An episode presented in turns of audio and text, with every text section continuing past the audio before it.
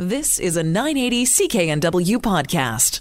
Well, as I've been mentioning throughout the program, we are going to be giving some books away in this half hour. So stay tuned. I will let you know how you can win those books. One of them is called Son of a Trickster, written by Eden Robinson. And Eden Robinson joins us on the line now to talk a bit more about this. Thank you so much for being with us. Good morning. Good morning. Uh, this is all part, uh, we've been talking to authors whose books have been nominated in the Ethel Wilson Fiction Prize category for the West Coast Book, Size, Book Prize Society, the 34th annual BC Book Prizes. So, uh, congratulations on the nomination. Thank you so much. Uh, talk a bit about this. Uh, I was reading the back of uh, the book, and it seems, well, it seems a little bit dark. We're talking about Jared, a 16 year old uh, burnout, uh, again, reading from the back cover of this, sells weed cookies and has a scary mom who's often wasted. Uh, well, Son of a Trickster started off as a, a, traditional trickster story. but then I said it in the present. And then when I was writing uh, the trickster himself, uh, he seemed a bit braggy. Uh, so I needed a Watson for my Sherlock, and that's where Jared came in. Uh, and it is it is a little dark, uh, but there's but Jared is pretty wisecracky, and his relationship with his mother turned out to be far more tender than I was expecting. Uh, which I often find it uh, interesting when authors say that, in that uh, you that you were surprised by it, or or it turned out differently than you had planned, since you're the one steering the bus. well, I think a lot of uh, creativity comes from the nether regions of your brains, and there's some surprising things back there. Uh, so once you start, uh, I call it my muse, but it's it's all the things in your brain that uh, are under the surface and that you don't really um, spend a lot of time with. And I think those are the things that come out in your writing. The um the back as well when talking about this uh, it calls it a compelling coming of age novel in which everyday teen existence crashes up against indigenous beliefs, crazy family dynamics, and perhaps my favorite part of this phrase, cannibalistic river otters. uh, uh, in in Haisla stories, uh, otters were were not terribly pleasant, and uh, they would try to get you lost and sometimes eat you. Hmm. so when I put them in the book and uh, spent some time with them, I started to. It's like, oh, that's you know, of course they'd be angry, and uh, it was it was a lot of fun to to play around with the fictional otters. Uh, uh, sounds like it. Um, it is a work of fiction, as all of the books in this category are. Was it was it um, inspired by real life or anything or, or real people? Um, uh, not really. It, it came strictly from my own crazy brain. and again, that, that's that's not a bad thing at all. Uh, how long did it take you to write it? I, so I started writing it in 2008. Um, but back then, I thought it was like a 10 page short story. And then, at, you know, about 50 pages, I thought, well, maybe it's a novella. And then when it hit 400, and I still hadn't gotten to the main antagonist, I was like, maybe it's two books. maybe it is a novel. And now it's a trilogy. All right, and so it's. I think I just brief. I just quickly looked. It's three fifteen. So you you cut a few pages out of it. Yes. Oh, um, well, I split it up into two. I kept the Kitimat section separate from the Vancouver section. Uh, the it's the first book came out last year. The second book comes out this year, and I'm working on the third book. All right. Is it is it more difficult when it's when you turn something into a trilogy than knowing what you want to hold back and what to how much you need for for the next book, and so that you have enough to spread out over three? Uh, I thought it was going to be like one book, but uh, it turned out to be it's probably around a thousand pages. I don't think anyone has patience for a thousand page novel anymore. it can be pretty daunting when you pick when you pick that up in the store, or I guess if you're if you're reading the electronic version, it's not as daunting, but still can be. Yeah. Oh, it takes up a lot of memory. Um, plus, they they had uh, very separate uh, character growth. Uh, in the first book, Jared is pretty lost and he's just trying to hold it together. Uh, in the second book, uh, he's moved to Vancouver um, to go to school, discovers how expensive the rent is, and moves in with his estranged aunt, uh, who is a writer. Uh, she's a little eccentric and a bit of an activist, not based on anyone. it sounds familiar.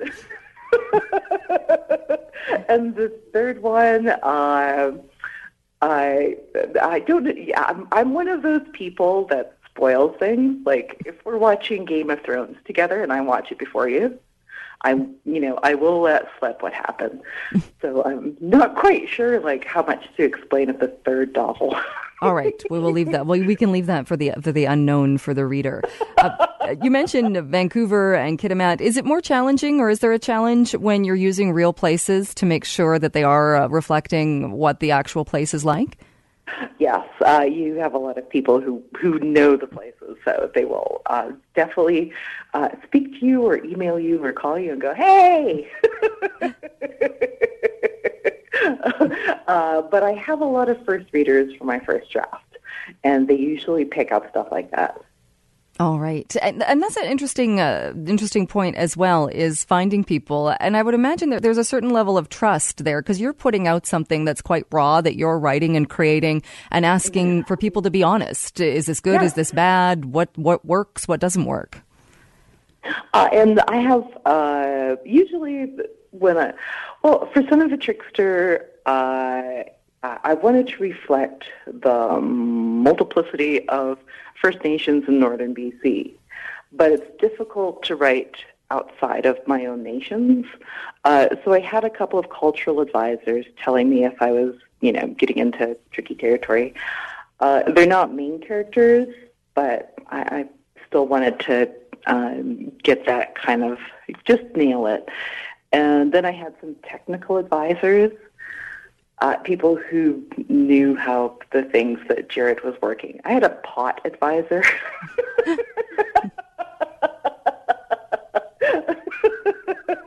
uh, so you know, so about six of the ten first readers were uh, technical and cultural advisors, and uh, the other four were were fellow writers. I read their first draft, and they read my first draft. So they would they would tell me about the you know what they thought about different plot points or character motivations. So um, I like to have a, a wide a range of opinions on the early draft, just so I can narrow in on what's working and what isn't working. And do you find though, what if you disagree with what the person says to you? Um, uh, then I just don't need to change it. uh, but I will consider that very carefully. And then uh, the editing process for a novel is quite lengthy. So if people keep bringing that point up, then I know it's a sticking point. Um, and that flags it for me as something that I need to work on. All right. Uh, and uh, and what's the, your process for writing uh, the, the, novel? Like you said, you started this uh, back in 2008. Is it sitting down every day, or is it sitting down when you get inspired? How does it actually all come together? Uh, for me, apparently, it's waking up really early and then working every day for an hour. Um, the first novel I was I wrote between four and five in the morning uh, because I had, you know, obligations and work. Uh, the second one, I, I dialed it back and wrote it between 7 and 8 in the morning. Uh, and this third one, I don't think I'm getting up early enough because hmm. it's not coming.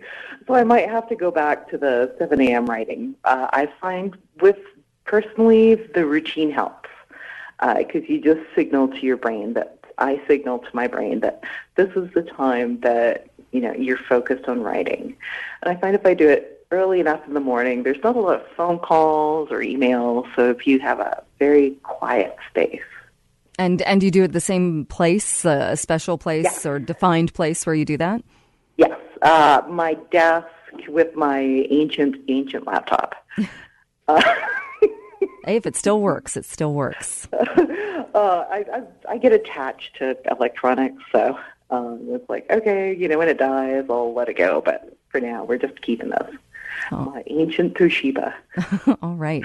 Um, one more question. The, the cover, I often like to ask authors about the cover. And this one, uh, Son of a Trickster, it's got uh, kind of a, a faded uh, forest scene. Uh, there's a very sparkly, cannibalistic river otter. How did that come about? Uh, I have an amazing designer named Jennifer Lum. She's done both my hardcovers uh, for Son of a Trickster and for the upcoming Trickster Drift. And when she showed me the the cover for um, the trade paperback of Trickster Drift, uh, I thought, oh my god, that's very pretty. It's you know the the, the it's faded blues, you know. And then when I got it, when I got my first copy of it, it was like the otters are sparkling. uh, so I, I I really like sparkly otters. well, who doesn't really? I, I love the hardcover too, with the with the pearlized stalk and the the glowy fireflies and the feathers. It was just amazing.